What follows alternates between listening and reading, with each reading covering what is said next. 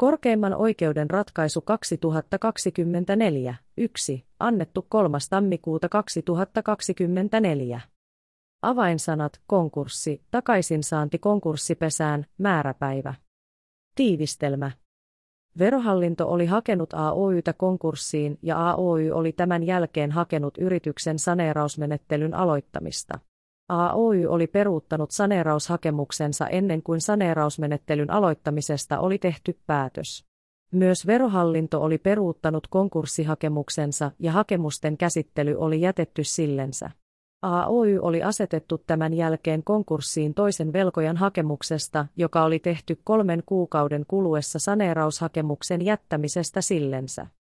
Korkein oikeus katsoi ratkaisusta ilmenevillä perusteilla, että käsillä oli takaisinsaannista konkurssipesään annetun lain toisen pykälän kolme momentissa tarkoitettu tilanne, jossa velallisen omaisuus on luovutettu konkurssiin hakemuksesta joka on tehty kolmen kuukauden kuluessa siitä, kun yrityksen saneerauksesta annetussa laissa tarkoitettu menettely on muusta syystä kuin saneerausohjelman vahvistamisen vuoksi lakannut.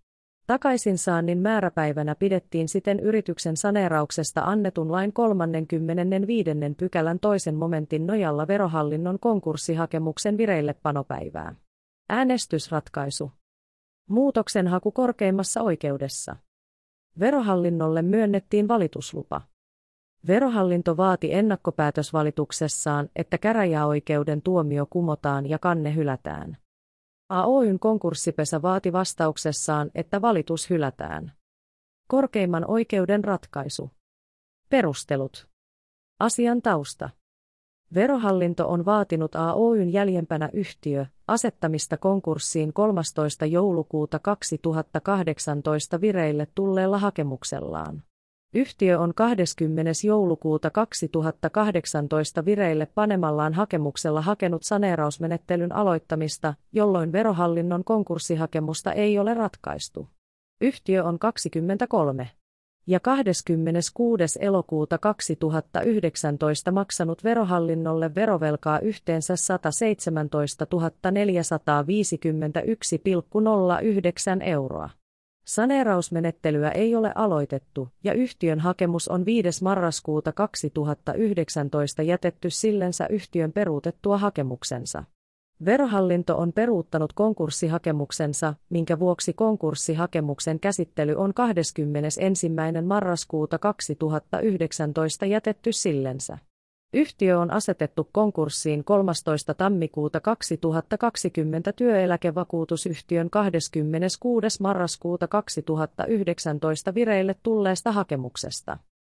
Yhtiön konkurssipesä on vaatinut verohallinnolle 23 ja 26. elokuuta 2019 suoritettujen maksujen peräyttämistä konkurssipesään takaisinsaannista konkurssipesään annetun lain takaisinsaantilaki, 10. pykälän nojalla. Vaatimus on perustunut siihen, että yhtiö oli maksanut velkaansa pesän varoihin nähden huomattavalla määrällä myöhemmin kuin kolme kuukautta ennen takaisinsaantilain kaksi pykälässä tarkoitettua määräpäivää. Takaisinsaannin määräpäivänä oli pidettävä saneeraushakemuksen vireille tulopäivää 20. joulukuuta 2018 tai verohallinnon konkurssihakemuksen vireille tulopäivää 13. joulukuuta 2018. Verohallinto on vaatinut, että kanne hylätään, koska maksut eivät olleet tapahtuneet myöhemmin kuin kolme kuukautta ennen määräpäivää. Verohallinnon mukaan takaisinsaannin määräpäivänä oli pidettävä vasta työeläkevakuutusyhtiön konkurssihakemuksen vireille tulopäivää 26. marraskuuta 2019. Käräjäoikeudessa on ollut riitaa siitä, mitä edellä mainituista päivistä on pidettävä takaisinsaannin määräpäivänä. Muut kuin takaisinsaantiajan laskemista koskevat takaisinsaantilain 10. pykälän mukaiset takaisinsaannin edellytykset ovat olleet riidattomia. K-rajaoikeus on katsonut, että määräpäivänä oli pidettävä verohallinnon konkurssihakemuksen vireille tulopäivää 13. joulukuuta 2018. K-rajaoikeus on hyväksynyt kanteen. Kysymyksen asettelu korkeimmassa oikeudessa.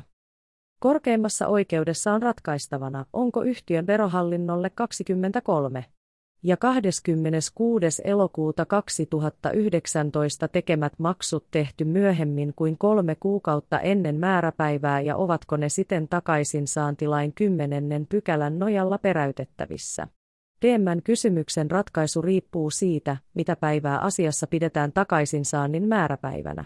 Teetä arvioitaessa olennaista on se, onko asiassa käsillä takaisinsaantilain toisen pykälän kolme momentissa tarkoitettu tilanne, jossa velallisen omaisuus on luovutettu konkurssiin hakemuksesta, joka on tehty kolmen kuukauden kuluessa siitä. Kun yrityksen saneerauksesta annetussa laissa yrityssaneerauslaki, tarkoitettu menettely on muusta syystä kuin saneerausohjelman vahvistamisen vuoksi lakannut. Sovellettavat säännökset ja niiden tausta. Takaisinsaantilain kaksi pykälässä on säännökset määräpäivästä eli päivästä, josta velallisen omaisuutta koskevien oikeustoimien takaisinsaantiajat luetaan. Lain toisen pykälän ensimmäisen momentin mukaan määräpäivällä tarkoitetaan päivää, jona konkurssihakemus tehtiin tuomioistuimelle. Jos samanaikaisesti on ollut vireillä useita konkurssihakemuksia, määräpäivänä pidetään sitä päivää, jona ensiksi vireille pantu hakemus tehtiin. Pykälän kolmannen momentin mukaan, jos velallisen omaisuus luovutetaan konkurssiin hakemuksesta, joka on tehty yrityssaneerauslaissa tarkoitetun menettelyn vireillä ollessa tai kolmen kuukauden kuluessa siitä. Kun menettely on muusta syystä kuin saneerausohjelman vahvistamisen vuoksi lakannut, määräpäivänä pidetään lain 35. pykälän kaksi momentissa tarkoitettua päivää. Yrityssaneerauslain 35. pykälän toisen momentin mukaan määräpäivänä pidetään päivää, jona hakemus saneerausmenettelystä tehtiin tai, jos tuolloin oli vireillä hakemus velallisen asettamisesta konkurssiin, päivää, jona konkurssihakemus tehtiin. Jos vireillä oli useita saneerausmenettelyä tai konkurssia koskevia hakemuksia, määräpäivänä pidetään sitä päivää, jona ensiksi vireille pantu hakemus tehtiin. Takaisin saantilain toisen pykälän kolme momentti on lisätty lakiin yrityssaneerauslain säätämisen yhteydessä. Alkuperäisessä muodossaan laissa 52 993 osaa, säännös koski vain tilanteita, joissa velallisen omaisuus luovutetaan konkurssiin hakemuksesta, joka oli tehty yrityssaneerauslaissa tarkoitetun menettelyn vireillä ollessa. Lain perusteluissa he 182 992 osaa VP-sivu 115 on todettu, että tällaisessa tilanteessa määräpäivällä tarkoitetaan saneerausmenettelyä koskevan lain 35. pykälän toisen momentin mukaista määräpäivää eli yleensä sitä päivää, jona hakemus saneerausmenettelyn aloittamisesta tehtiin. Takaisinsaannin edellytyksiin ei näin ollen vaikuta se, että saneerausmenettely muuttuu konkurssiksi. Takaisinsaantilain toisen pykälän kolme momenttia on muutettu lailla 797 998 osaa siten että määräpäivänä pidetään yrityssaneerauslain 35. pykälän toisen momentin mukaan määräytyvää päivää myös silloin, kun velallisen omaisuus luovutetaan konkurssiin hakemuksesta, joka on tehty kolmen kuukauden kuluessa siitä. Kun yrityssaneerauslaissa tarkoitettu menettely on muusta syystä kuin saneerausohjelman vahvistamisen vuoksi lakannut.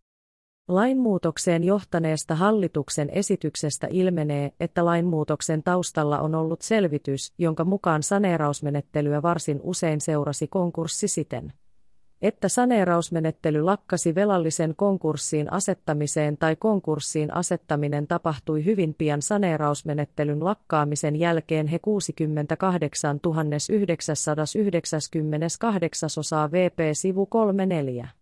Esityksessä on lainmuutosta edeltäneestä oikeustilasta todettu, että jos saneerausmenettely lakkaa ja velallista haetaan vasta sen jälkeen konkurssiin, määräpäivänä pidetään konkurssihakemuksen tekopäivää. Tällöin voi käydä niin, että velkojat eivät voi enää vaatia takaisinsaantia, mikä olisi ollut mahdollista, jos konkurssihakemus olisi tehty saneerausmenettelyn aikana. Siksi takaisinsaannin määräpäivää koskevaa säännöstä ehdotettiin tarkistettavaksi, jotta saneerausmenettelyn lakkaaminen ei katkaisisi velkojan mahdollisuutta takaisinsaantiin. Pian saneerausmenettelyn lakkaamisen jälkeen vireille tullut konkurssi oli perusteltua asettaa takaisinsaannin kannalta samaan asemaan kuin menettelyn aikana vireille tullut konkurssi. Takaisinsaannin määräpäivänä pidettäisiin tällöinkin pääsäännön mukaan sitä päivää, jolloin saneeraushakemus tehtiin, he sivu 5. SNstä koskevissa yksityiskohtaisissa perusteluissa on edelleen todettu, että jos saneerausmenettely lakkaa ja konkurssi seuraa pian sen jälkeen, on konkurssin yhteydessä tärkeää tutkia, onko jokin sellainen toimi, jonka peräyttämistä olisi voitu vaatia jo saneerauksessa. Peräytettävissä konkurssipesään, he sivu 14. Takaisin saantilain toisen pykälän kolmannen momentin tulkinta. Takaisin saantilain toisen pykälän kolme momentissa käytettyä ilmaisua yrityksen saneerauksesta annetussa laissa tarkoitetun menettelyn vireillä ollessa on mahdollista tulkita kahdella tavalla. Sen voi yhtäältä ymmärtää tarkoittavan yrityssaneerauslain mukaista menettelyä kokonaisuudessaan alkaen siitä päivästä, jona hakemus saneerausmenettelyn aloittamisesta on tullut vireille. Toisaalta sen voi ymmärtää tarkoittavan vain varsinaista saneerausmenettelyä, joka alkaa tuomioistuimen tehtyä päätöksen saneerausmenettelyn aloittamisesta. Kuten edellä on todettu, takaisinsaantilain toisen pykälän kolme momentti on alkuperäisessä muodossaan lisätty lakiin yrityssaneerauslain säätämisen yhteydessä. Siksi säännöstä tulkittaessa on perusteltua lähteä siitä, että säännöksessä käytetyillä ilmaisuilla on sama merkitys kuin yrityssaneerauslaissa.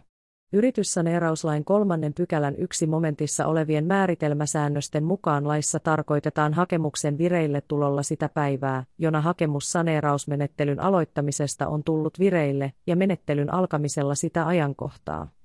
Jona tuomioistuin on tehnyt päätöksen saneerausmenettelyn aloittamisesta kun otetaan huomioon näissä määritelmäsäännöksissä käytetyt ilmaisut, takaisinsaantilain toisen pykälän kolme momentissa käytetty ilmaisulaissa tarkoitetun menettelyn vireillä ollessa viittaa siihen, että säännöksessä on tarkoitettu koko menettelyä saneeraushakemuksen vireille tulosta alkaen.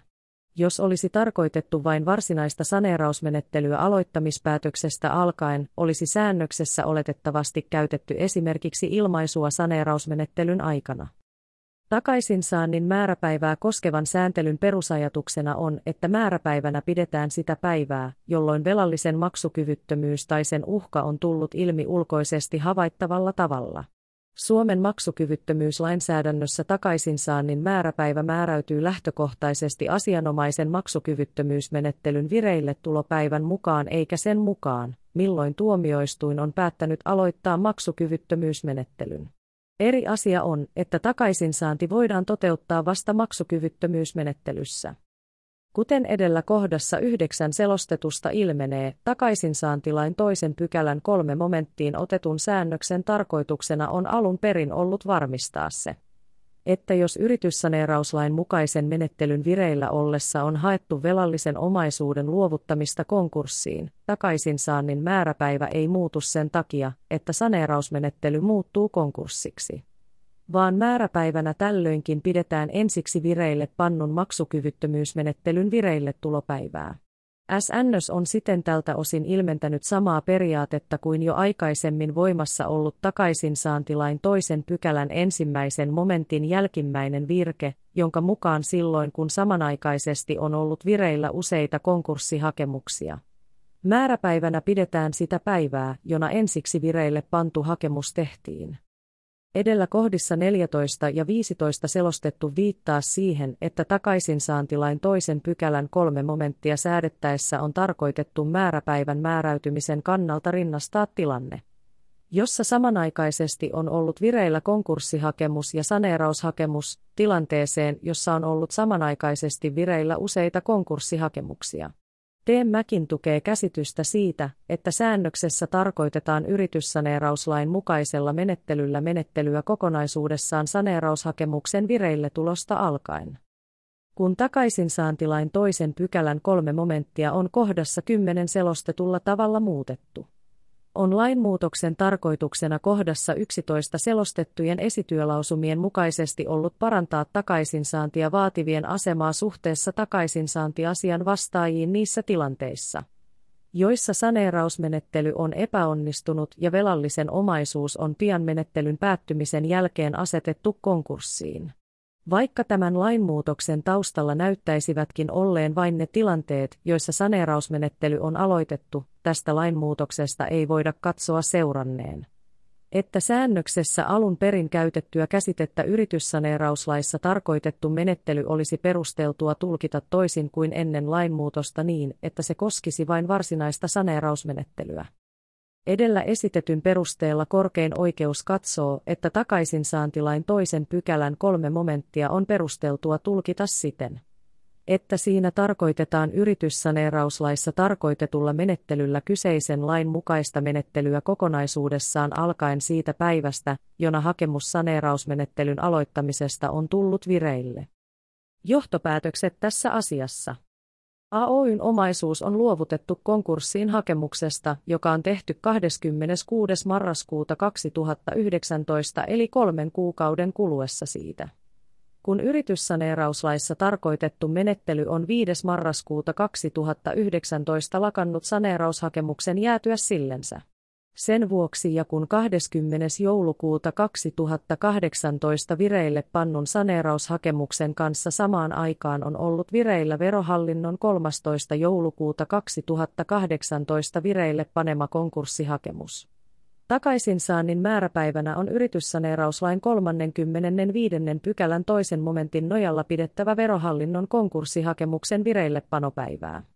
NIN ollen yhtiön verohallinnolle 23 ja 26. elokuuta 2019 tekemät maksut on tehty myöhemmin kuin kolme kuukautta ennen määräpäivää ja ne ovat takaisinsaantilain 10. pykälän nojalla peräytettävissä.